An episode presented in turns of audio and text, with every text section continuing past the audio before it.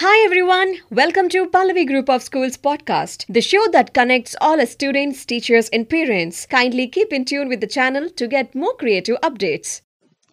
Hello everyone, this is Sudeshna Mehral from Pallavi Aware International School.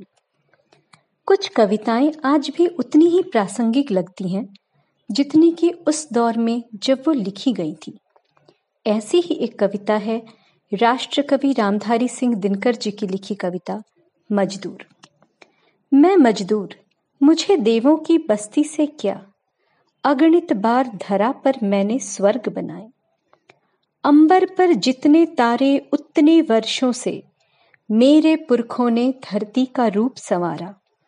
धरती को सुंदरतम करने की ममता में बिता चुका है कई पीढ़ियाँ वंश हमारा। और अभी आगे आने वाली सदियों में मेरे वंशज धरती का उद्धार करेंगे।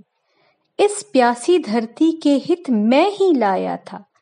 हिमगिरी चिर सुखद गंगा की निर्मल धारा। मैंने रेगिस्तानों की रेती धो धोकर वंध्या धरती पर भी स्वर्णिम पुष्प खिलाए। मैं मजदूर, मुझे देवों की बस्ती से क्या? अगणित बार धरा पर मैंने स्वर्ग बनाए। अपने नहीं अभाव मिटा पाया जीवन भर पर औरों के सभी अभाव मिटा सकता हूँ। तूफानों, भूचालों की भयप्रद छाया में मैं ही एक अकेला हूँ जो गा सकता हूँ। मेरे मैं की संज्ञा भी उतनी व्यापक है, जिसमें मुझसे अगणित प्राणी आ जाते हैं। मुझको अपने पर अदम्य विश्वास रहा है। मैं खंडहर को फिर से महल बना सकता हूँ। जब जब भी मैंने खंडहर आबाद किए हैं, प्रलय मेघ भूचाल देख मुझको शर्माए।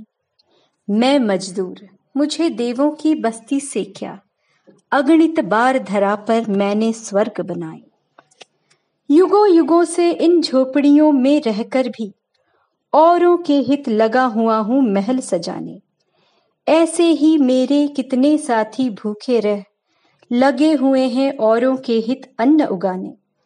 इतना समय नहीं मुझको जीवन में मिलता, अपनी खातिर सुख के कुछ सामान जुटा लूँ। पर मेरे हित उनका भी कर्तव्य नहीं क्या? मेरी बाहें जिनके भरती रही खजाने? अपने घर के अंधकार की मुझे न चिंता। मैंने तो औरों के बुझते दीप जलाए। मैं मजदूर मुझे देवों की बस्ती से क्या अगणित बार धरा पर मैंने स्वर्ग बनाए अगणित बार धरा पर मैंने स्वर्ग बनाए Hi all, I hope you all have enjoyed listening today's episode. To keep looking forward for another exciting one, till then, this is your host signing off. Stay safe, stay healthy.